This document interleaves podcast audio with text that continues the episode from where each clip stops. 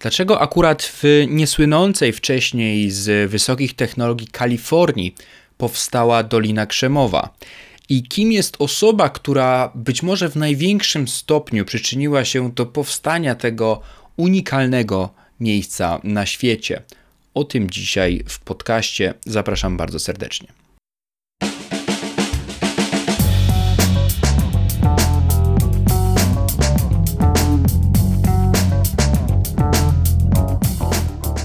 Cześć, z tej strony Bartosz Paszcza, jestem analitykiem danych i analitykiem technologii. W mediach mówię i piszę też o plusach i minusach rozwoju technologicznego, a część z Was kojarzyć może mnie na przykład z poprzedniego podcastu, czyli z Ceptechu.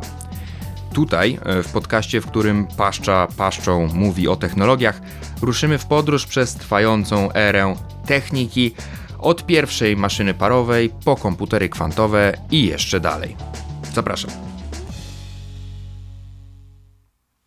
Dzisiejszy odcinek będzie trochę dłuższy niż zazwyczaj, też dlatego, że mam delikatne opóźnienie z powodu urlopu i zmiany pracy, o której to nowej przygodzie pewnie opowiem następnym razem, jak już ją zacznę.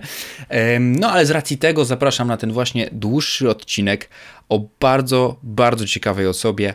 Ponownie sięgamy do historii technologii w Stanach Zjednoczonych, do źródeł tego, skąd wzięła się Dolina Krzemowa. Fred Terman, bo to o nim dzisiaj będzie mowa, urodził się w roku 1900. Jego ojciec Louis Terman w 1910 roku zaczął wykładać na pewnej niewielkiej uczelni ulokowanej w okolicy San Francisco, czyli Uniwersytecie Stanforda. Louis Terman wraz z rodziną przyjechali więc do Palo Alto w Santa Clara Valley. Uniwersytet Stanforda, a właściwie Leland Stanford Junior University, jak brzmi jego pełna nazwa, pierwszych studentów przyjął w swoje wrota w roku 1891, kiedy więc Termanowie przenosili się w te okolice, no nie miał nawet 20 lat. Ta uczelnia została założona przez Lelanda i Jane Stanfordów, nazwana imieniem ich jedynego i przedwcześnie zmarłego syna. Bogaci Stanfordowie właśnie w ten sposób postanowili po prostu uczyć jego pamięć. To jest taka piękna, często przypominana e, historia o zakładaniu uczelni, ale za, nie, za nią kryje się e, taka brutalna prawda o amerykańskim kapitalizmie końca XIX wieku. Leland Stanford był bowiem złodziejskim baronem, być może największym na zachodnim, w zachodniej części Stanów Zjednoczonych. Ten termin złodziejski baron to nie odnosi się do jakiegoś rodzaju herbowego rzezimieszka z powieści historycznych y, osadzonych w średniowieczu czy na Dzikim Zachodzie. W Stanach złodziejskimi baronami nazywa się przedsiębiorców z drugiej połowy XIX wieku, y, w historii USA nazywanej erą pozłacaną. Był to czas oczywiście szybko postępującej przemysłowej rewolucji, błyskawicznego uprzemysłowienia kraju, e, no i też powstawania kolei. Czas, w którym obok wyzysku pozbawionych jeszcze praw pracowniczych robotników tworzyły się gigantyczne fortuny, między innymi takich rodzin jak Vanderbiltowie, Rockefellerowie czy właśnie Stanfordowie. Leland Stanford był współzałożycielem i szefem Central Pacific Railroad, spółki, która jako jedna z dwóch zbudowała ówczesny cud techniki, pierwszą amerykańską kolej transkontynentalną. Jej budowniczy dokonali czegoś, co wtedy wydawało się niemożliwe, bo kilkanaście tysięcy pracowników, e, idąc z dwóch stron, czy z jednej strony z zachodniego wybrzeża, z drugiej strony ze wschodu, położyło ponad 3000 km torów, przebili się przez niedostępne wcześniej Rocky Mountains czy Sierra Nevada, pokonali pustynię i amerykańską prerię. W czasie tej budowy Stanford, co dobrze pokazuje znaczenie słowa złodziejski baron, przekonał pewnego geografa, by skategoryzował łagodne wzgórza jako górzyste tereny, ponieważ w kontrakcie zawartym z państwem górzyste tereny, w przypadku górzystych terenów e, wynagrodzenie jego firmy znacząco wzrastało, z racji tego oczywiście, że w górach faktycznie przy budowie ponoszono znacząco większe koszty. Kiedy w roku 1869 tory budowane właśnie z dwóch krańców Stanów Zjednoczonych spotkały się w Utah, to właśnie Leland Stanford ceremonialnie wbił ostatni złoty gwóźdź, symbolicznie łącząc dwa wybrzeża USA. Era pozłacana, w której żył Leland Stanford, była epoką nierówności społecznych, koncentracji pieniędzy i władzy w rękach wąskiej elity, wśród których prym wiedzieli właśnie ci złodziejscy baronowie, choć oczywiście nie zdobyli fortun na kradzieżach, to ich majątki i wpływy polityczne tworzyły półoligarchiczną czy też w pełni oligarchiczną mieszankę, w której niejednokrotnie fortuny zbijano kosztem państwa jak w przypadku Landa Stanforda, który zaliczał nizinne pagórki jako wysokie góry. Sam Leland zresztą później został gubernatorem Kalifornii i wreszcie senatorem. I właśnie ta fortuna przyczyniła się do ufundowania Uniwersytetu Stanforda, dziś jednej z najlepszych uczelni na świecie, no szczególnie przodującej w produkcji technologicznych przedsiębiorców Doliny Krzemowej. Ale wówczas niewiele wskazywało na tak dobry rozwój uczelni. Ta świeża na amerykańskiej mapie mm, uczelnia wyróżniała się za to demokratycznym podejściem do studentów, bo przy wielu wadach Lelanda Stanforda on dosyć ciekawie tą uczelnię ukierunkował. Po pierwsze, nie pobierała czesnego, ale też nie udzielała stypendiów. Studenci Stanforda e, muszą pracować na swoje utrzymanie, takie było założenie fundatora, ale otrzymują w zamian darmową edukację. Po drugie, uczyła praktycznych specjalizacji inżynieryjnych czy pedagogicznych. Po trzecie, wreszcie, na studia przyjmowany był spory odsetek studentów e, specjalnych, to słowo w cudzysłowie, czyli takich, którzy nie spełniają wymogów, głównie na przykład osób starszych niż przeciętny student, e, pracujących, czyli osób, które na przykład wcześniej nie miały szans na, na ukończenie e, edukacji wyższej. Tego chciał właśnie Leland Stanford, żeby na uczelni gromadzili się studenci, którzy chcą wziąć los w swoje ręce, którzy nie boją się pracować i studiować jednocześnie i bez znaczenia e, z jak zamożnej rodziny sami pochodzą.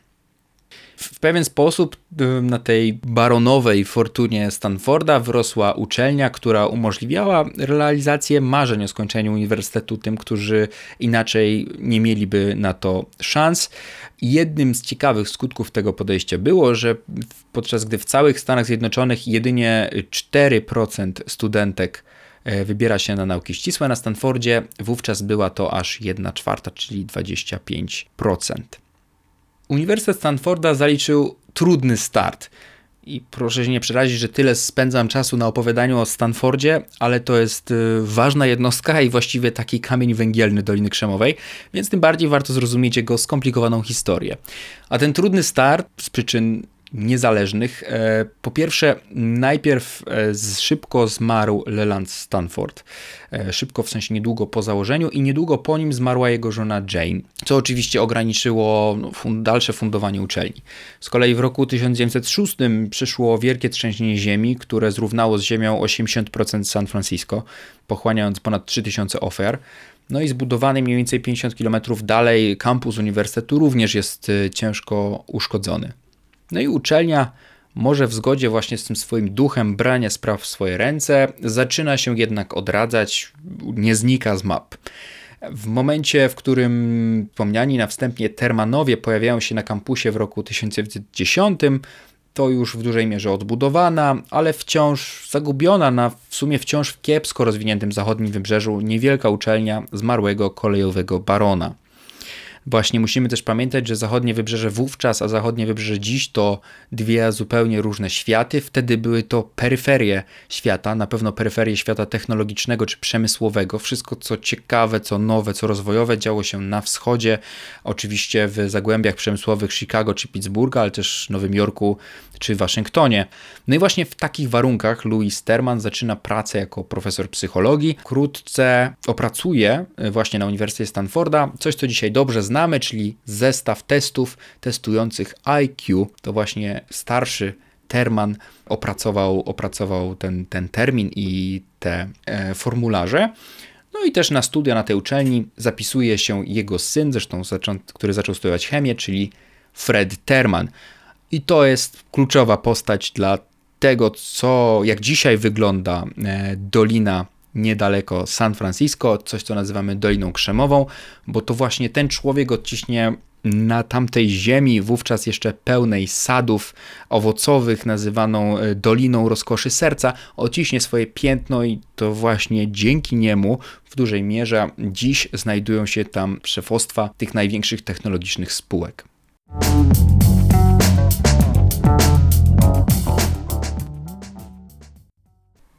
Dumny ojciec twierdził, że Fred Terman miał najwyższą średnią na całym Stanfordzie. Ale nie udało mi się zweryfikować, na ile to prawda, na ile rodzicielska mitologia. Faktem jest jednak, że Fred Terman był świetnym studentem. Mm, śladami niezbyt dobrego wzorca praktykowano, praktykowanego przez wielu ojców na tej planecie, Louis przelewa na syna swoje marzenia i dumny tata popycha syna w swoje własne akademickie ścieżki. Chce, żeby Fred zaraz po studiach zaczął doktorat i namawia go, żeby jechał na uczelnię na wschodnim wybrzeżu, które było akademicko też dużo bardziej rozwinięte, dużo bardziej zaawansowane, podczas gdy uczelnia Stanford to była, wiecie, taka wyższa szkoła, no nie robienia hałasu, bo to jednak była faktycznie instytucja edukacyjna, ale powiedzmy, że odpowiednik jakiejś wyższej szkoły w średniej wielkości mieście, to wszystkie te wiodące uczelnie były zgromadzone na wschodzie. I właśnie jako pracownik w uczelni Uniwersytetu Stanforda, Louis Terman lepiej niż inni zdaje sobie sprawę, jak bardzo prowincjonalna jest to uczelnia, jak bardzo odstaje od tych liderów. I Fred wbrew zaleceniom innych inżynierów namawiających go na zwyczajowe wtedy najpierw podjęcie praktyki w przemyśle, a potem myślenie o doktoracie, faktycznie idzie za głosem ojca, dostaje się na doktorat na Massachusetts Institute of Technology, czyli MIT i rusza na wschodnie wybrzeże. Przewidywania ojca co do tej różnicy poziomów w nauce na wschodzie i na zachodzie szybko się potwierdzają co dobrze pokazuje właśnie jaką peryferią była wówczas Kalifornia. Fred przyzna nawet, że studenci w Bostonie wydawali się być o cały rok nauki do przodu, ale młody Terman nie jest w ciemię bity, szybko odnajduje się na studiach doktoranckich i nadrabia dystans. Trafia pod skrzydła wiodących naukowców w swoich dziedzinach, takich jak Norbert Wiener czy Vannevar Bush, postać, o której tutaj trochę opowiem, ale jej pełna historia już pewnie część słuchaczy kojarzy. Przedstawiłem w odcinku numer, numer 8. I to zresztą Vannevar Bush staje się promotorem pracy doktoranckiej Termana. Zorientowałem się właśnie, że pewnie źle wypowiadam to przedziwne imię, to jest Vannivar, ale już zostawmy. Pan Bush imponuje Termanowi również dlatego, że poza byciem świetnym naukowcem jest założycielem fi firmy. E, Vannevar Bush e, właśnie już wtedy tworzył koncern dzisiejszy Raytheon. E, Raytheon dziś produkuje wiele osiągnięć dla wojska, m.in. na przykład pociski Tomahawk czy zestawy rakiet przeciwlotniczych Patriot, które zakupiła Polska. Wówczas produkował pierwsze elementy do radia, do zestawów radia. To podejście mieszające akademicką doskonałość z przedsiębiorczością bardzo podoba się Termanowi. Terman dzięki swojej ciężkiej pracy w ówczesnym innowacyjnym sercu Ameryki wyrabia sobie niezłą renomę. Po ukończeniu w roku 1924 doktoratu zarówno MIT, jak i Stanford chcą, by u nich pracował. I to jest wybór, który z dziś z perspektywy historii, oceniając z perspektywy czasu, jest jednym z momentów decydujących o tym, czy powstanie Dolina Krzemowa. To znaczy, podobny ośrodek pewnie gdzieś by wyrósł, zresztą przez długi czas rósł w Bostonie wokół MIT, ale to, że na zachodnim wybrzeżu pod San Francisco powstanie centrum innowacji, e, no, jest oczywiście wypadkową wielu czynników i wydarzeń, ale to jest jedno z najważniejszych. Co więcej, ten wybór nie został dokonany przez Freda Termana, ale przez jego wątłe zdrowie. Bo Fred Terman doświadcza ciężkiego ataku gruźlicy, który niemal na rok przykuwa go do łóżka. I przechodząc rekonwalescencję w rodzinnym domu w Kalifornii, zaczyna początkowo na pół etatu pracować na Stanfordzie, wciąż zresztą pod bliską opieką matki. No i tutaj możemy się zastanawiać, czy gdyby nie choroba, to na pewno pod San Francisco wyrosłaby taka przestrzeń innowacji, bo czy gdyby wybrał jednak ofertę MIT i został na wschodzie, to czy nie tam biłoby to innowacyjne serce Ameryki po dzisiejszy dzień? No i pewnie może się wydawać Wam dziwne czy naiwne, że uzależniam powstanie całej Doliny Krzemowej od jednego tylko człowieka, ale zaraz opowiem, mam nadzieję, że lepiej, dlaczego Terman jest aż tak kluczowym zawodnikiem dla rozkwitu innowacji w tym skrawku Kalifornii.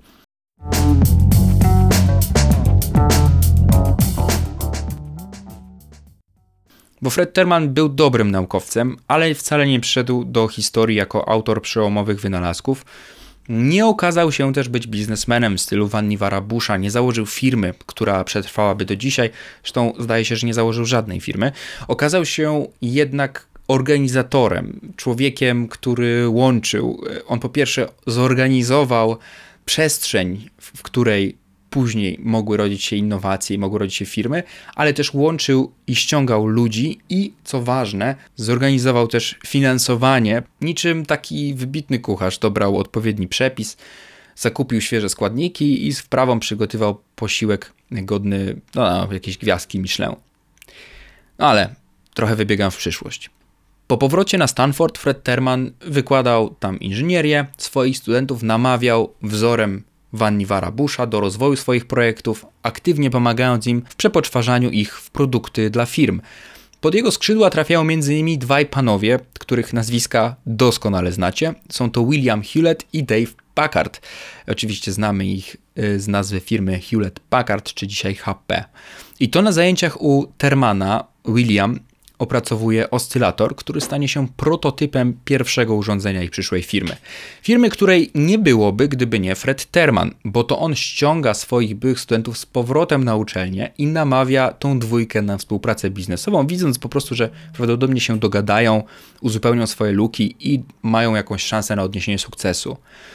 Hewlett Packard to firma założona w roku 1939, tuż przed wybuchem II wojny światowej i staje się pierwszą firmą legendą Doliny Krzemowej.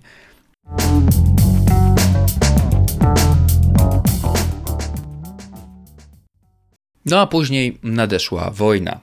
Jeszcze w roku 1940 95% Amerykanów było przeciwko dołączeniu do wojny a w związku z tym prezydent Roosevelt oficjalnie zaprzeczał, by do tego dołączenia dążył. Po cichu jednak rozkręcał produkcję sprzętu wojennego, a wymusił też na kongresie umożliwienie zakupów Francji i Wielkiej Brytanii. No i rozpoczyna też pracę nad tym, żeby naukowo-technologiczny potencjał Stanów Zjednoczonych pracował dla wysiłku wojennego. I tu na scenę wkracza oczywiście Vannevar Bush, który miał dokładnie ten pomysł, poszedł z nim do prezydenta Roosevelta, który w zaledwie pięciu znakach, pisząc na marginesie jednostronicowej kartki OKFDR, powołał największą agencję finansowania badań e, w historii Stanów Zjednoczonych, która zaowocowała m.in. bombą atomową i innymi wynalazkami w czasie wojny. Szefem jej był Vanni Warbush. O tej historii opowiadam szerzej w odcinku numer 8, więc zachęcam do jego odsłuchania. No, dla nas istotne dzisiaj jest to, że Fred Terman pracował w jednych instytucji podległych Vannivarowi Bushowi, no i zorientował się, że nadchodzi nowa era. Era wielkiej nauki, badań finansowanych na dużą skalę z funduszów federalnych, prowadzonych przez wielkie zespoły, bo po prostu mierzących się z wielkimi wyzwaniami. Nadchodząca era nauki, która polegać musi na łączeniu pieniędzy prywatnych pieniędzy firm z publicznymi, bo tylko państwo jest inwestorem zdolnym wydawać tak ogromne pieniądze na przedsięwzięcia, których komercjalizacyjna wartość jest wysoce niepewna po pierwsze, a po drugie często odległa o lata, a czasem nawet dekady. Więc kiedy w roku 1945 wojenne zespoły badawcze powoli zaczęły się rozwiązywać, naukowcy ruszyli oczywiście w podróż na swoje macierzyste uczelnie. Fred Terman, którego rodzina tęskniła do cieplejszej Kalifornii, do tej pory pracujący na MIT właśnie w czasie wojny, wrócił z powrotem na Uniwersytet Stanforda. Nauka nie wyglądała już tak jak przed wojną. Fred Terman miał tego świadomość i chciał tę nową naukę zaszczepić na swojej macierzystej uczelni. Jeszcze w roku 1944 Fred Terman dostał od swojego ojca list, że dziekan Szkoły Inżynierii Stanforda najprawdopodobniej zrezygnuje. Stanowisko w roku 1945 również dzięki wsparciu ojca obejmuje Fred Terman. Wsparciu nie w sensie łamania jakichś przepisów, po prostu pewnego lobbingu wśród innych profesorów. Frederick czyli Fred Terman z tyłu głowy ma wciąż to, co zobaczył w czasie wojny na wschodnim wybrzeżu, czyli te wielkie naukowe zlecenia finansowane przez państwo, ogromne projekty, e, dające też nadzieję na powstawanie produktów, czyli wynalazków, które wchodzą do masowego użycia. Postanawia więc przekonać uczelnię, że inżynieria na Stanfordzie musi się zreorganizować, by móc zdobywać masowo te publiczne fundusze, które zaczęły się właśnie po wojnie również pojawiać, no i wykorzystywać je do rozwoju po prostu wynalazków. Terman wierzył, że szkoła inżynierii Stanforda ma do wyboru dwie drogi.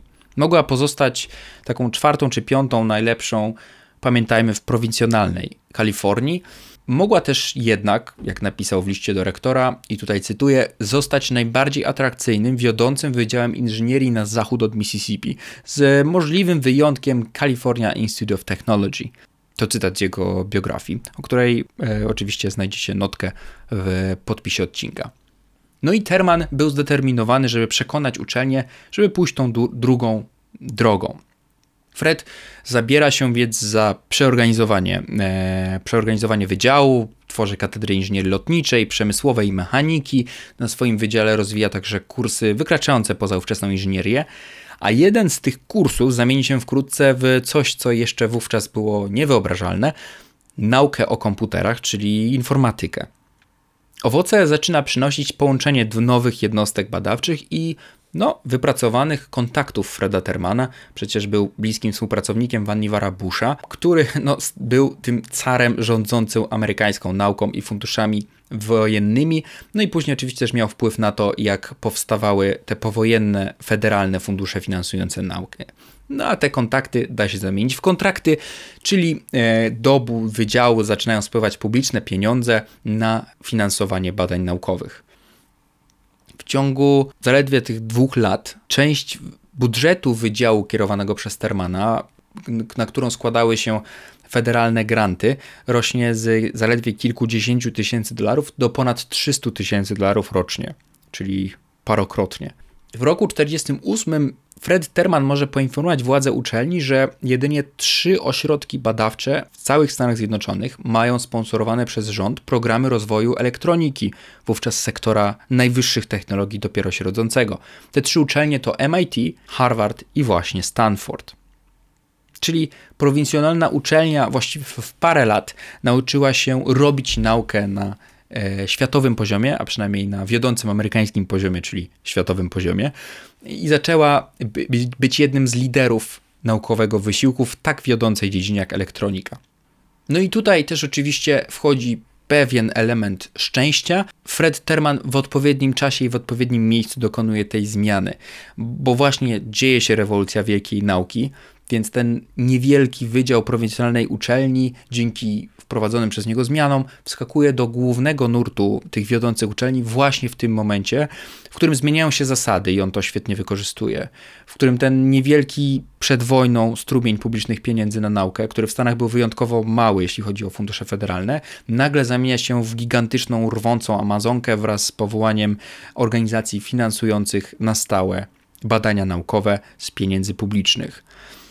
Termanowi nie chodzi tylko o to, żeby jak najwięcej publicznych pieniędzy pozyskać, bo głęboko w nim siedzi to, co było duchem uczelni, który Terman, e, przepraszam, który Stanford chciał zaszczepić uczelni, którą powoływał, no i też to, co obserwował u Vanivara Busha, czyli oparcie o taką naukę połączoną z przedsiębiorczością.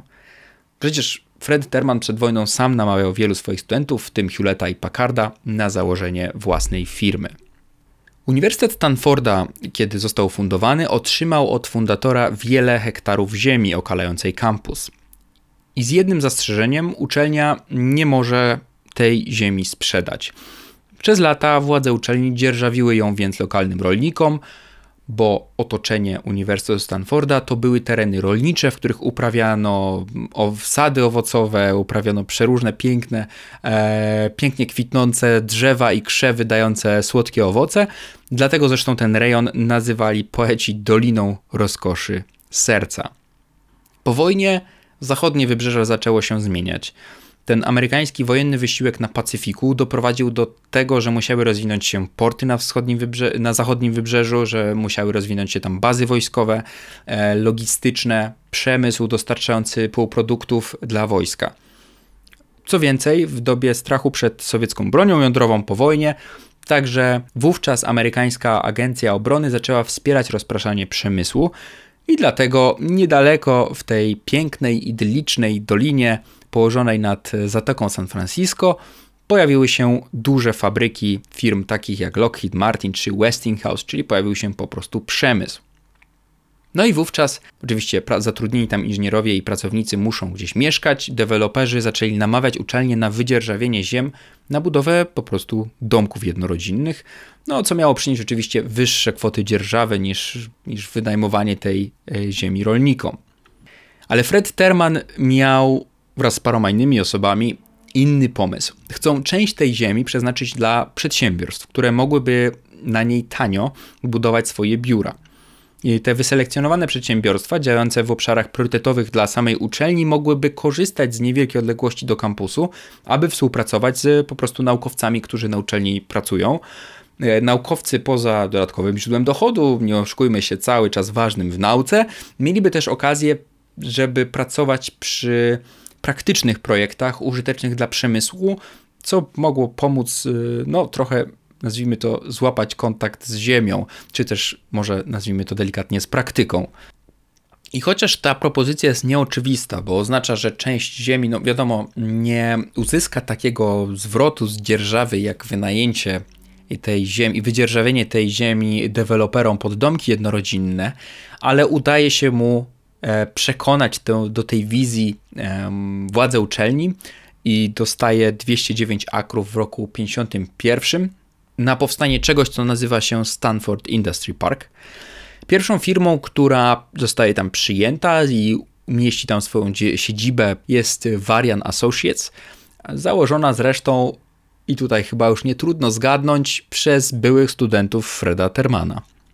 Inicjatywa szybko okazuje się wielkim sukcesem. Pomiędzy Palo Alto, gdzie mieści się kampus Stanfordu, a Mountain View, dzisiaj siedzibie firmy Google, wyrastają biurowce kolejnych firm, często małych, rosnących firm, ale nie tylko.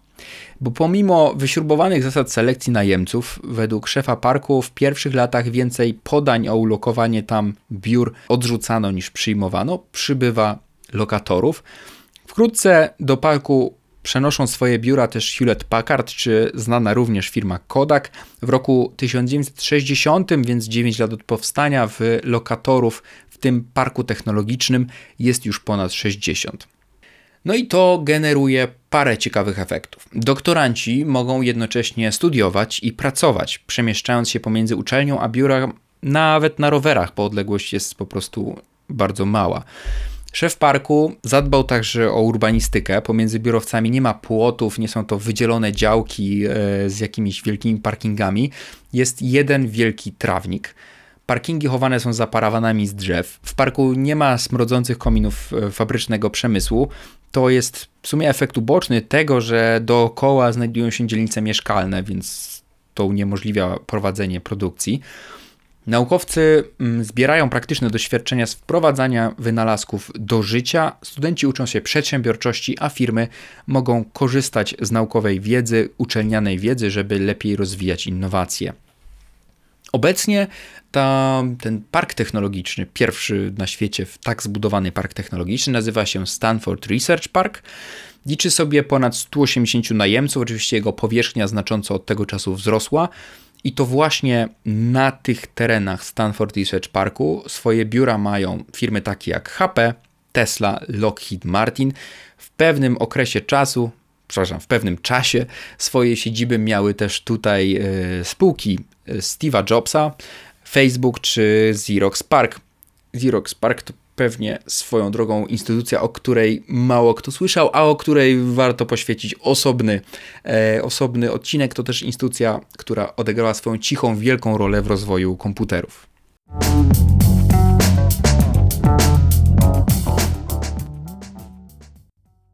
Fred Terman położył kamień węgielny. Do doliny pełnej sadów na młodą i niewielką uczelnię ściągnął strumień publicznych pieniędzy. Nigdy nie satysfakcjonowało go, jak już wspominałem, uprawianie nauki dla nauki. Swoich studentów zachęcał do zamieniania laboratoryjnych prototypów w sprzedawalne produkty.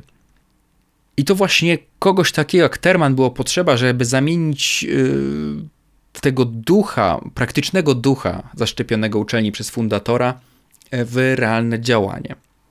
Bo on stworzył strukturę Wydziału Inżynierii odpowiadającym naukowym i wojskowym priorytetom USA. Wydzierżawił ponad 200 akrów tego stanfordzkiego gruntu na współpracę naukowców z przedsiębiorcami.